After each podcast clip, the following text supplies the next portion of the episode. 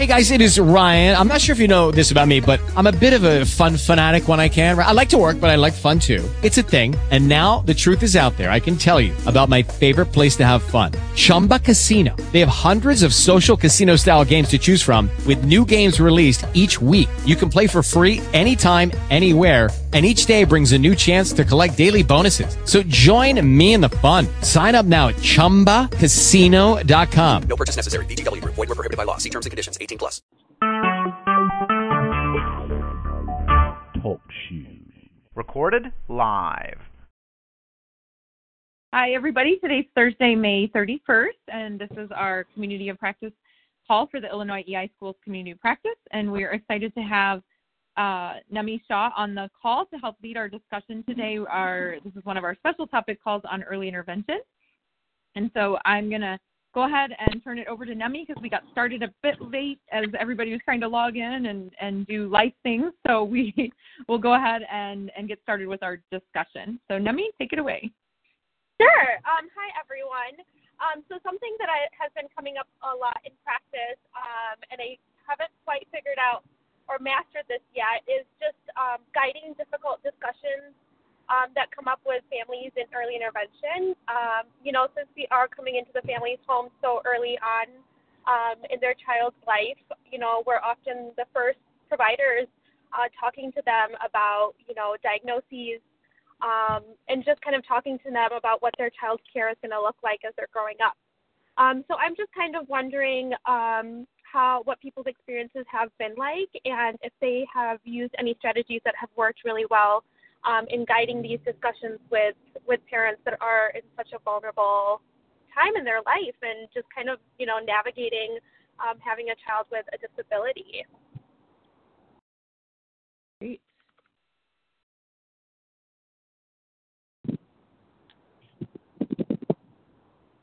Hello. Yeah, we can. Oh, yeah, I can hear you. I was typing some okay. notes um, and trying to and thinking about. Uh, yeah, I think that's such a great discussion and something um, that certainly in EI we we should always be thinking about how we're you know working with the family. I'm wondering, do you have a specific example that you're thinking of about? Sometimes yeah. it's here to kind of go through maybe like uh, a case example or a specific question about like uh, a yeah. specific topic that you've tried to to address with a family? Absolutely. So I feel like on EI teams that I've been on, um, it often falls on me as the OT to bring up um, concerns related to autism or, you know, recommending like a medical diagnostic.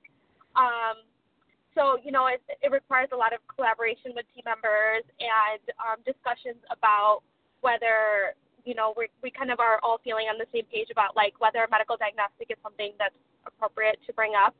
Um, so recently, I had um, a family that I was working with. This was a mom of three kids um, that were very young, under the age of eight, um, and she was a single parent, and it was a it was a um, pretty low income family, and mom was just really overwhelmed um, with her child's needs, and you know the team felt that a medical diagnostic would be appropriate because we had concerns regarding autism. Um, but you know, I had recently gone to this um, talk about how parents go through stages of grief, um, and one of those stages is denial. And mm-hmm. we had brought up this discussion um, during an IFSP meeting, and she, you know, she was clear- clearly telling us that she wasn't ready to hear this information. Um, and so I, you know, the team and I were just kind of having a discussion afterwards about okay, like what, you know, he's aging out of EI really soon. Um, and we really think that this would be beneficial for him to go through a medical diagnostic to help, you know, um, this transition to school. But also the family, you know, this mom wasn't ready to hear that. Um, mm. So that was kind of like the case that came up most recently. Um, and I'm just yeah. kind of wondering if anybody has had similar experiences before. You know, usually, yeah. okay, I work at the North Shore. Usually, they actually, I hate to say this, on the North Shore, they kind of like throw it at the parent when they when anyone suspects, and they don't really. The parent, I've never, I'm not there for the initial eval, so I don't know, but I get the sense that someone like someone basically puts it onto the IEP and is not ever. I don't get the sense it's coming from the parent ever. Mm. Oh, interesting. Oh, But- that is but- interesting. And my whole issue with it is sometimes okay. Some of the kids and up in the North Shore, they're very easy to put autism type, some type of a spectrum label, even though the kid may may or not. I've had a couple kids who were high, and it was questionable whether they were really on the spectrum, but they throw on this diagnosis because then insurance company, they, because in the state of Illinois, the insurance companies are required to pay for therapy. Mhm. And then, you, but you get the same time the same quandary of what about the parent who is um, on Medicaid or all kids, and how should I put this? It's hard to find any providers that do ABA. You know, so you get both sides of this whole world. You know, Yeah. you go. I mean, you get the ones that probably overkill on ABA, and then you get the ones who you know, I'm sorry, but this, you know, where are you going to find a, a provider to take Medicaid for your kid? I mean, they'll do A- they do they do do ABA at school districts, some more than others. Yeah, and I think that's such a complicating factor, definitely, like the type of insurance that the family has. And I've also seen, um, Ashley, I think you might have been the one that had um, mentioned this at some point, but, you know, minorities tend to get these diagnoses later in life, and so their access to services early in life is, you know, um, not there. And so I feel like this, like, these are discussions that we should be having earlier on, um, you know, especially if it's something that is very apparent. Um, so yeah, these are all just like really complicating factors that you know lend to the discussion. Um, you know how we're having them and when we're having those discussions. Nani, Yeah, this is Oh, Oh, go ahead. Go ahead. I was gonna say this Uh, is a great question, a great question, and it's one um, I haven't worked in EI in a while, but I have a story very similar to the one that you you shared, where um, the team suspected autism for this little guy for a, a long time.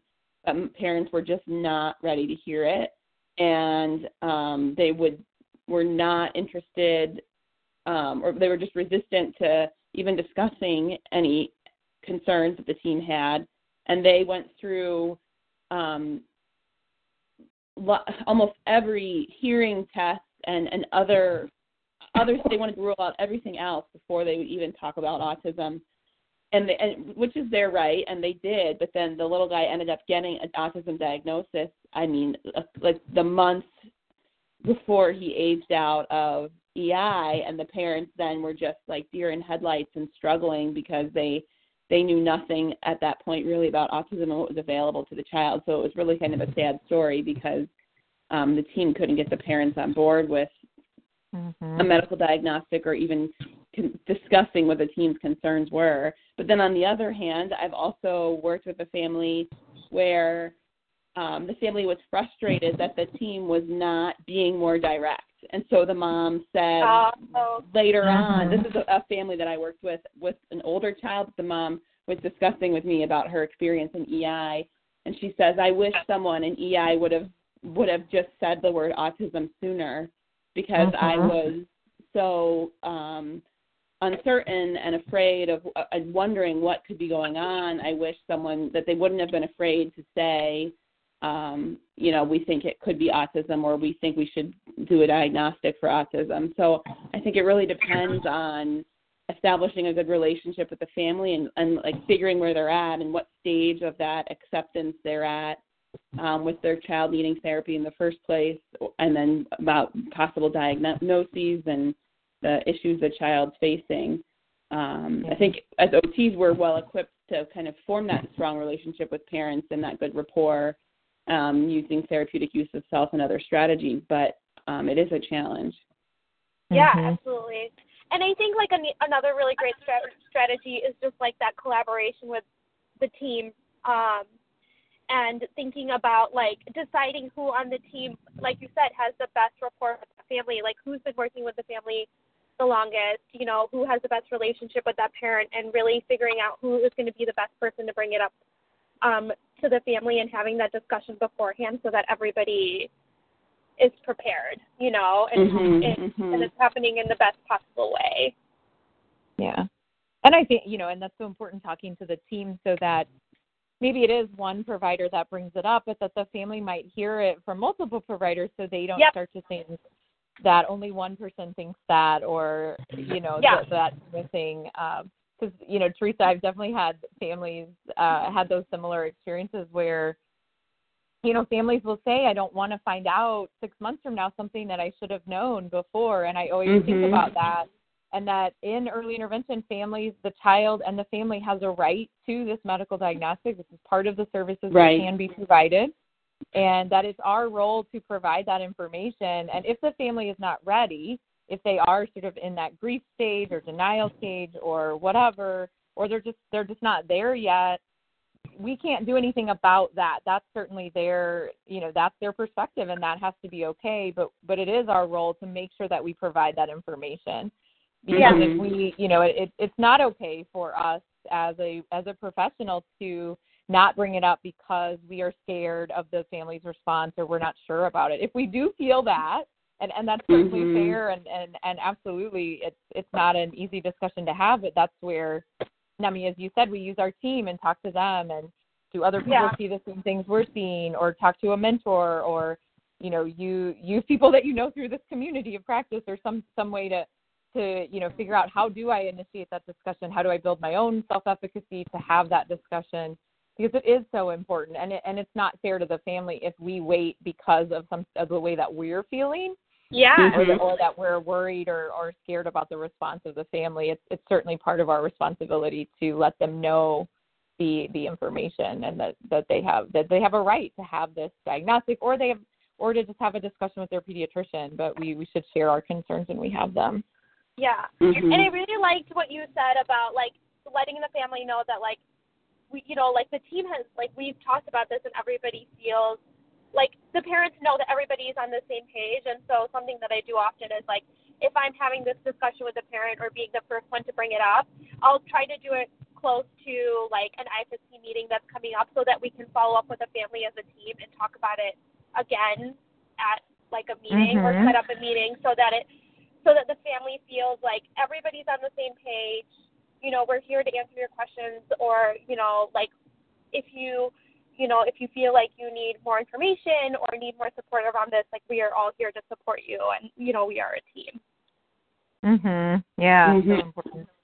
Ashley, you bring up good points, and I think that maybe a strategy might be to to use um, explaining their their right to the medical diagnostic while the child is still in EI um, before Yeah. they turn three, as a way to kind of like broach that conversation. And Not necessarily Yeah. like it's you're not always. It's not. I don't always feel. You, you may not be able to say like.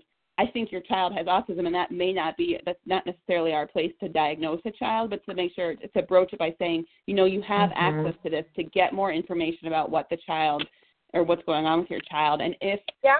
um, we think autism might be a concern, then then there you can pursue a medical diagnostics for for that or for other other conditions that might be affecting your child, and just to make sure they understand that they have that right, um, even if they're not ready Mhm. to talk about what the end result might be. Yeah. Yeah. Definitely. Um, I so I know Teresa, you mentioned like the therapeutic use of self, and I think that's a great um, just mindset to have when you're when you're having these discussions with families.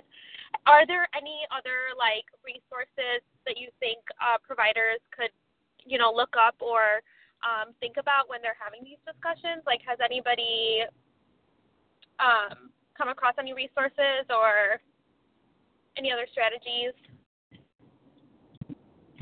Anything they learned in school or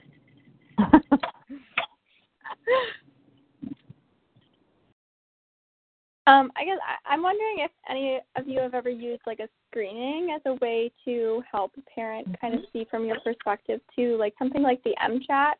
When you you know go through that many things with a parent, they're like, oh, these are what autism means. Like a parent might have a totally different understanding in their head of what autism is, um, and Yeah. put down paper in front of that. If that's ever been helpful. Mhm. I've never done that before, but I think that's a a, a really great idea. Yeah, I think that's a great point to think about that we have this. I mean, the M-CHAT is a free tool. You can download it download the tool and the the uh, the scoring from uh, you know online. Uh, you know, it is important to to think about you know that uh, the age range for the M-CHAT and then also know, Wait, the chance for sort of a false positive. But oh yeah, go ahead. what's the name of that tool? It's called the M-CHAT. Uh, it's M and then CHAT, C H A T. So it's a Okay. screening tool for um, for toddlers uh, and yet and young preschoolers um, to and it, and you go it's just a checklist that you go through with the family. So either the family can fill it out or you can walk through it with them. Some pediatricians will use it when they're doing like the Mhm. stages. They might throw the M-CHAT in there as well if the pediatrician is concerned about autism. Um, so it's for um, kids 16 to 30 months of age Okay. is what it's been developed for. But it, you know, I found that it it um, it does uh, offer an opportunity to, to have a discussion. I mean, before I bring that out, I would absolutely like say the word. You know, autism is in the title, and so Yeah. you, Yeah. you don't want to bring it out to the family and they see modified checklist for autism in toddlers, and they go, wait, what? Um, so you want to, you know, talk about that this is what it's for, but it, you know, it, it might help start a discussion and it basically gives you like a screening score that are they high risk and they should have an immediate referral or kind of a, a middle ground and, and you might need to do some more testing or have more discussion to figure out a next step. Um, Yeah. But I found that it helps the family to kind of think about, as somebody mentioned, I'm not sure who said it, that um, families have can have very different perceptions of what autism means. Yeah. And you know, maybe they know another child that has autism, and that's the only thing that they've ever experienced. So I think the M-CHAT's great to kind of think about all the different aspects, or, or a variety of different aspects that might be part of autism, or might be part of just who this kid is, um, and and to help just kind of start that that discussion with a family. So Yeah. that's a great idea to think about using a screening tool. And we certainly, you know, as OTs, we can certainly use that tool, as can other Mhm. other disciplines.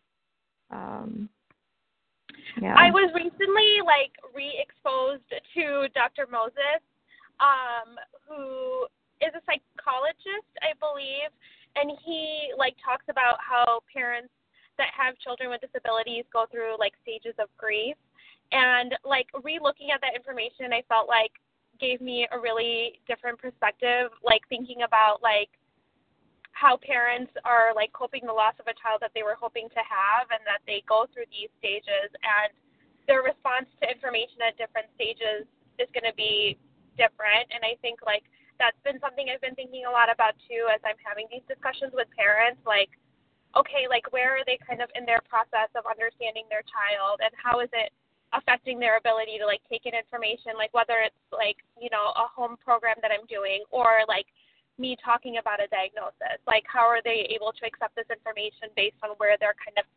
are in their process and i feel like that's been really helpful for me to like look into as well are you guys familiar with dr moses Yeah, I've heard him speak years ago. Mhm. Yeah, uh, this is Ashley. I, I I'm familiar too. That's such a great point, um, Nami, to think about those, you know, the stages of grief and and just where families are in the process. I think that's a really important point. Did you, when you kind of were looking at um, some of the work, did you? Um, I'm I'm wondering if there's ever been a connection with OT specifically, or or infant mental health, or anything like that. So we, I recently had at my workplace, we had um two parent liaisons give a presentation at Dr. Moses, and I, ha- like, I had heard about him, and I had like read into some of his stuff. Like, I think when I had first like started working, um, so I don't think that like, and then I went back and did some my own some own research. I didn't see any specific links to OT, but I thought it was particularly relevant for like the EI population because it is so close to like when their child is born and we're kind of coming in and they are still going through these stages of grief. But um yeah, I don't I didn't see anything specific like in terms of like you know, its relation to OT. Um Mm-hmm. But like Yeah, you I said, mental health piece is like so huge as well. You know, like that's another kind of factor to think about too. Like, what is a parent's mental health? Um, Mhm. but yeah.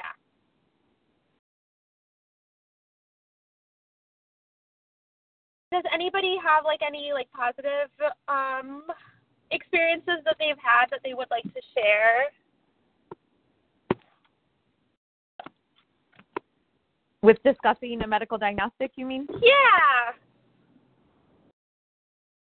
Or well, like this is not related to that exact topic, Nami, but I will just say it's been a while since I've done early intervention. But my first little guy that I saw in, EI, I saw him when he was nine months old, and um, worked with him until he was three. And then um, I actually um, he helped. He and his mom helped with some case a case study um, on him for one of the classes I taught.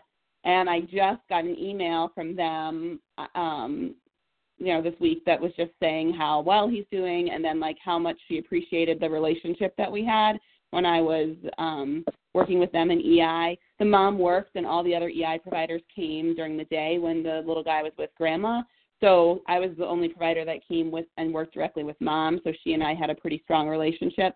So we didn't weren't dealing with medical diagnostic issues, but I think it just it's indicative of how powerful that relationship with between an OT and a parent can be, and because we Yeah. deal with so many issues in EI um, that are so powerful for parents, I think OTs are, like you said in the beginning, really well poised to be the team member that that can have some of these um, communications with parents um, that might be difficult um, because um, we have skills and, and, and collaborating with parents and, and, and using therapeutic use of self to develop rapport, and then also because many of the priorities of, E- of OT are really um, really powerful um, for parents um, and, and their relationship with their child.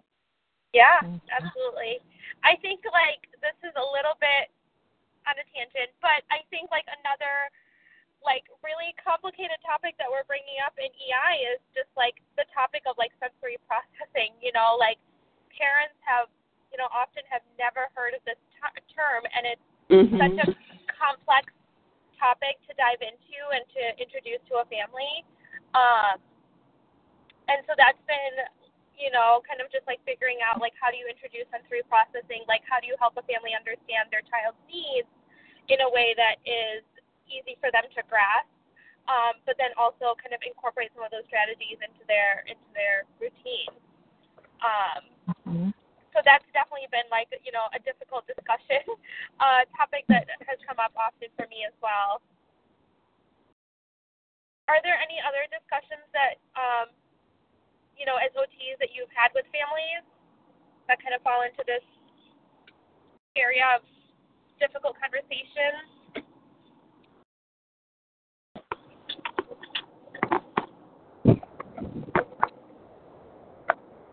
I think sometimes uh, just the transition process can can bring about a lot of anxiety for families, uh, also excitement, but often, as as several people have mentioned, you know, in EI we are often the first sort of therapy provider or professional healthcare provider beyond like a nurse or doctor that is engaging with the family and we do become very close to these families and they become close to us and we develop these really strong relationships and so families can have um, a lot of you know can have anxiety around that transition. And and so having that that discussion and what are the next steps and you know i think sometimes that is also complicated by the system level kinds of variables in that we don't always know. As ei providers you know we know what the process should look like uh, and legally what that should look like, but it doesn't always happen, you know, that smoothly uh, in terms of the timeline. We also can't predict for sure whether or not that child will receive early childhood special ed services or what that will look like. And so, you know, it can be, I think it can bring up anxiety for us as well because we know this child very well and, and might have thoughts or ideas around what might be best for that child in the next environment. Um, but we don't have control over that as the EI providers, and, and nor necessarily should we, right? We can be part of that discussion, but the the receiving team is, is who knows their setting the best and uh, would you know know what this child would, would qualify for. But I think that ambiguity with school-based services sometimes can be tricky because EI we have very specific eligibility requirements and families get used to the 30% delay or they get used to hearing certain terminology about how their child has been eligible and then Yeah. it's it's very different in the school where the team might just say well he doesn't qualify but they don't you know they don't have that percent delay that they use. And so families can feel confused about that. So i, I think that can sometimes be a difficult discussion on both you know for for the team and and the family in figuring out that that transition process. Um, i don't know if others have had similar things or, or strategies that you've used uh, or what people think about that as well.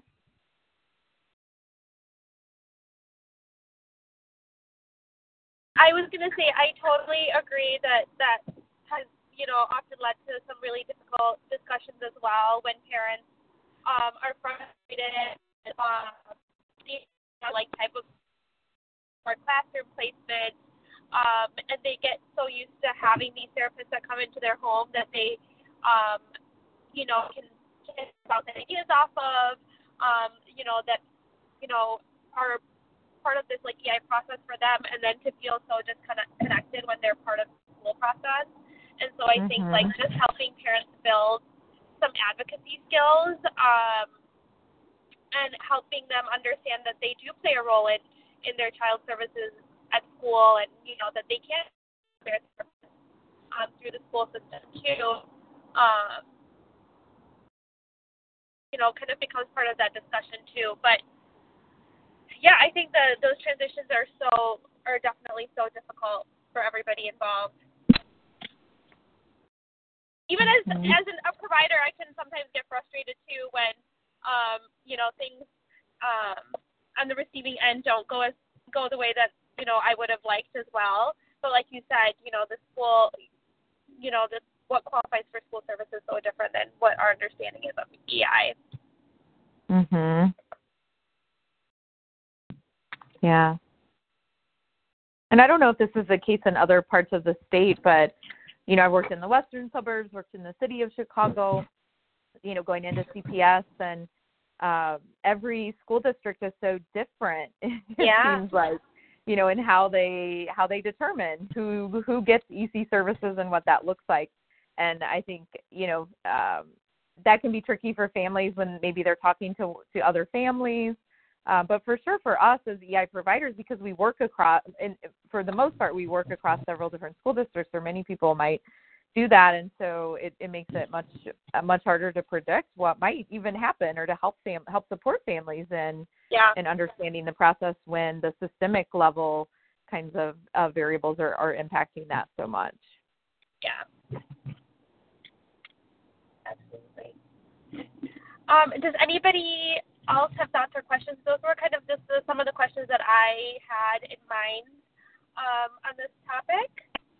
Mm-hmm.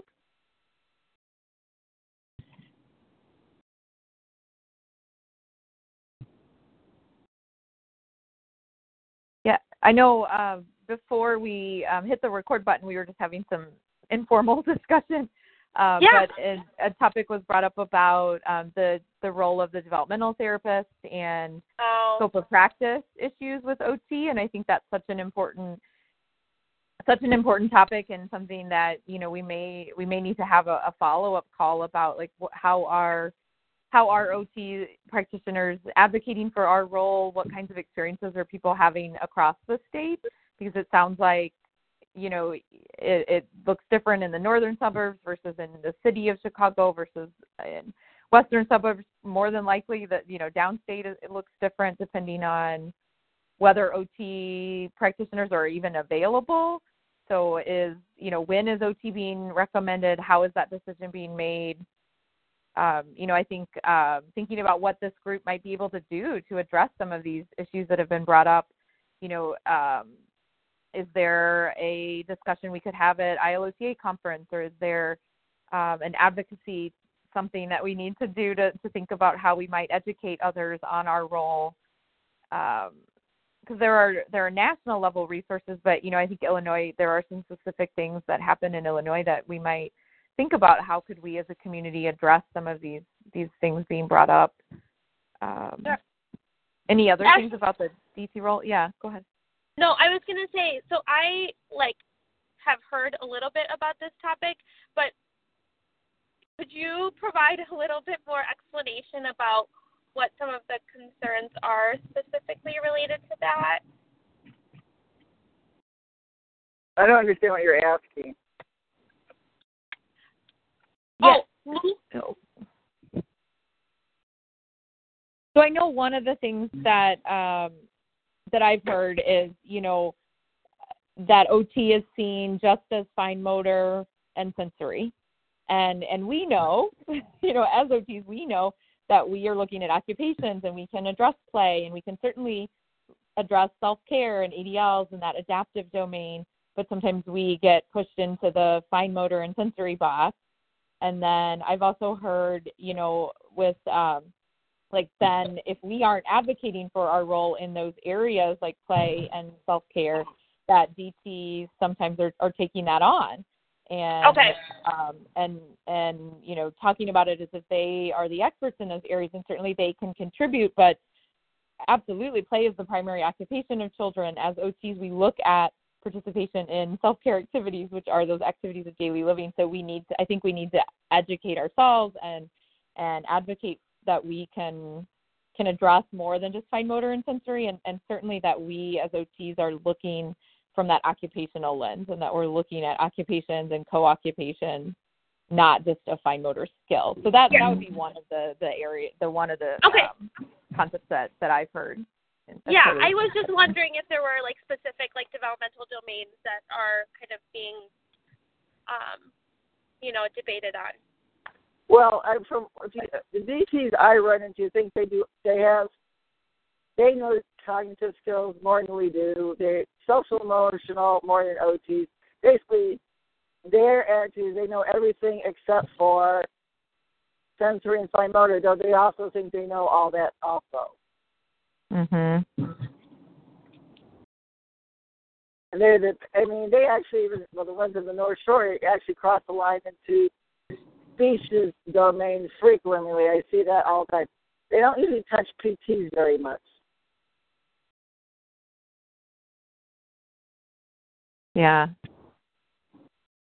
And I would say, I mean, I definitely heard. Um, I mean, I think this is a big issue within EI and various states, and um, particularly maybe in Illinois, we're seeing this because we still sort of operate from this interdisciplinary teaming where many families, depending on access and availability to the services, um, many families receive, you know, can receive four or five different services, different therapies.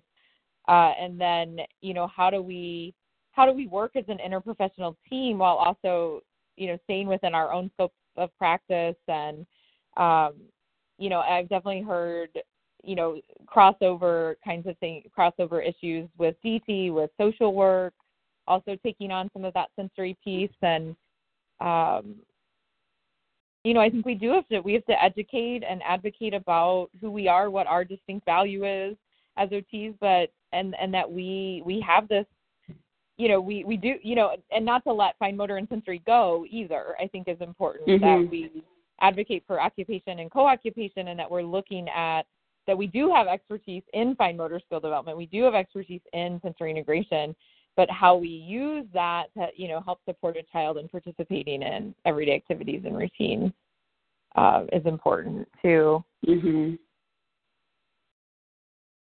Mhm. I just wanted to add uh, on our I had a we had a national work group call with, with Sandy Schefkind from AOTA yesterday, and this she actually brought this issue up um, um, as it, it's something that I think is on AOTA's radar. Um, I, again, like you said, Ashley, I think there's probably some specific things to Illinois that um, like it would be great for EI therapists, OTs to network in Illinois about what are the specific needs in Illinois based on the, the the provider model in Illinois and the issues being faced in Illinois. But it also might be worthwhile to have a group of people you know, kind of collect what the what are the specific issues in Illinois, and then share that with um, Sandy at AOTA because then AOTA has policy people who can um, potentially that are thinking about this issue. I don't know what they're doing or what's possible at all. I just know that she brought it up and was asking people to share issues specifically related to encroachment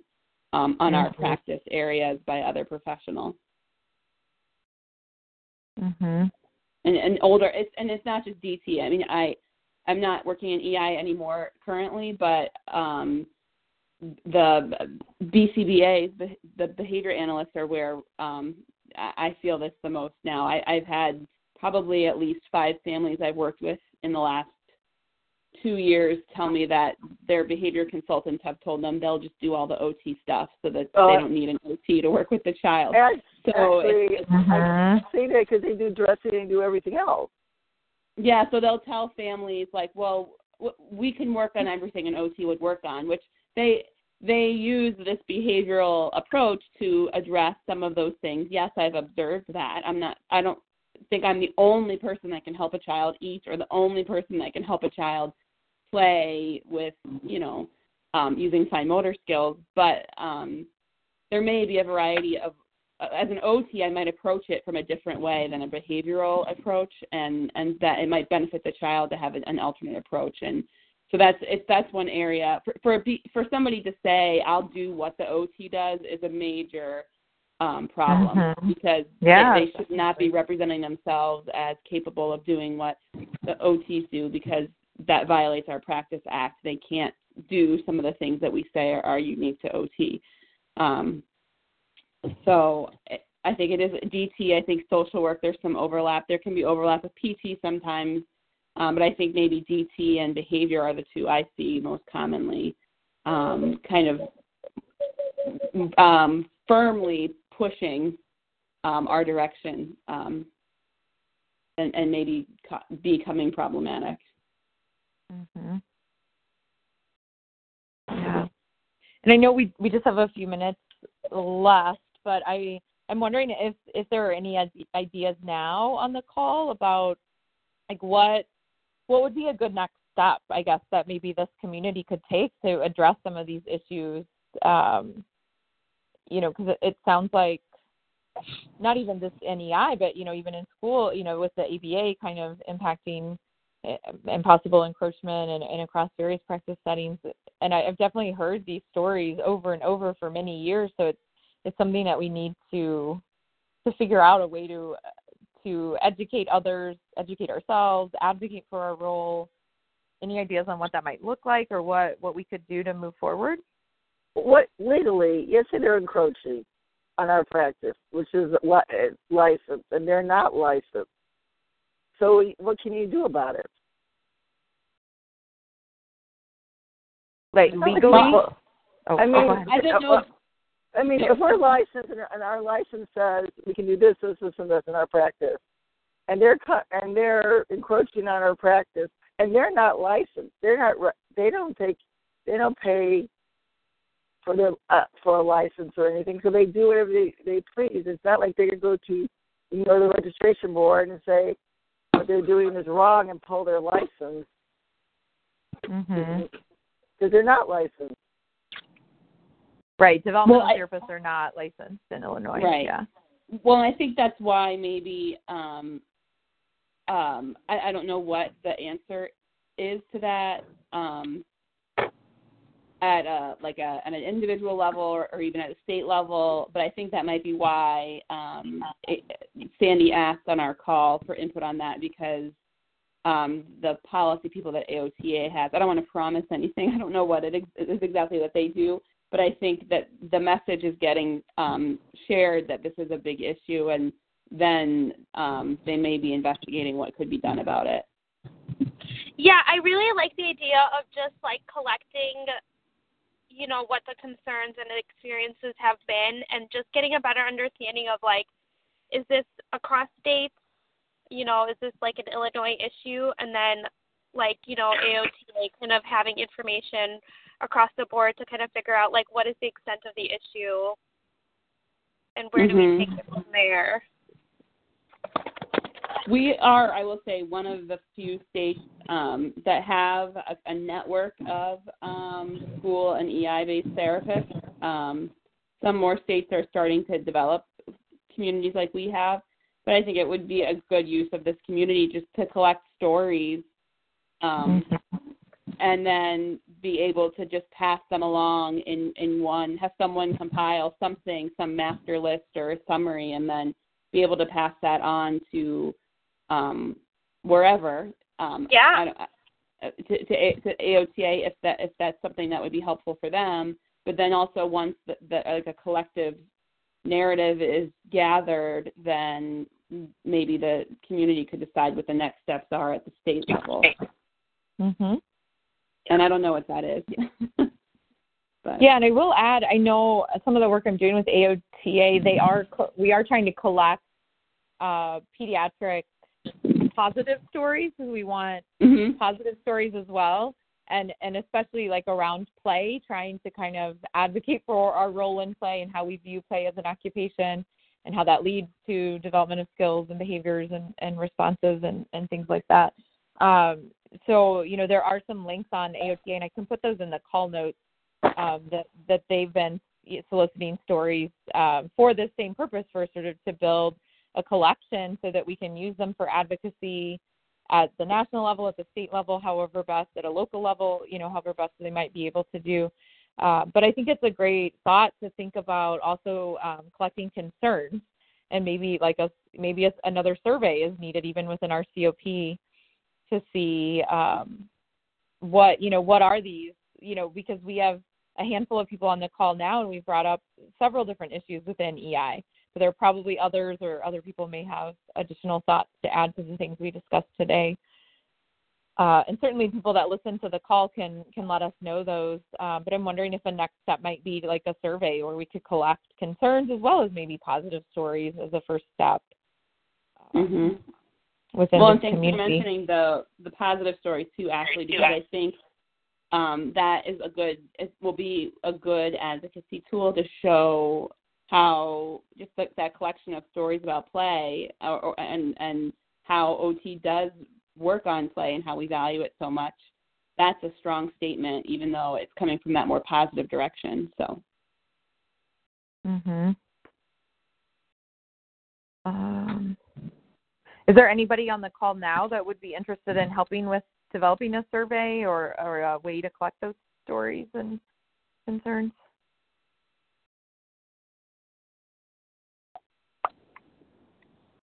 Everybody jump in at once, right? and if and I know we have a small group, but um, you know, it's something we can think about, or if anybody listening after tonight's recording, uh, you know, if, if you have an interest in, in helping with this, I think this could be a good next action step for this community to take.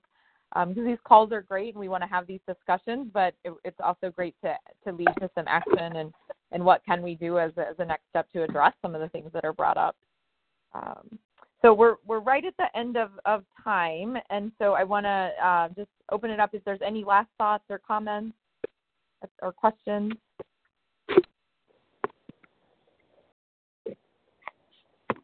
Okay. Well, we certainly want to thank uh, for leading our call and bringing up some really good uh, thoughts and discussion questions about early intervention practice. And the call notes will be posted after this call as well as the recording. So anybody listening after, see something in the notes that you have questions about or that that um, intrigues you and that you're interested in, please let us know. Uh, and then we can, you know, think about how we might work together to develop a survey or a way to collect some concerns and stories of what's happening out in practice in EI, but as well as in the schools and, and other practice settings, um, because some of these issues would cross over.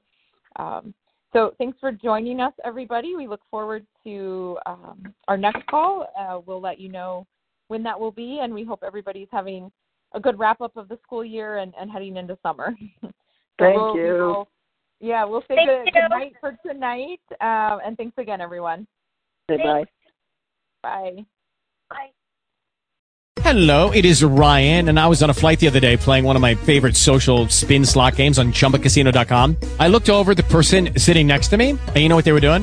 They were also playing Chumba Casino. Coincidence? I think not. Everybody's loving having fun with it. Chumba Casino is home to hundreds of casino style games that you can play for free anytime, anywhere, even at 30,000 feet. So sign up now at chumbacasino.com to claim your free welcome bonus. That's chumbacasino.com and live the Chumba life. No purchase necessary. Group. Void prohibited by law. See terms and conditions. 18 plus.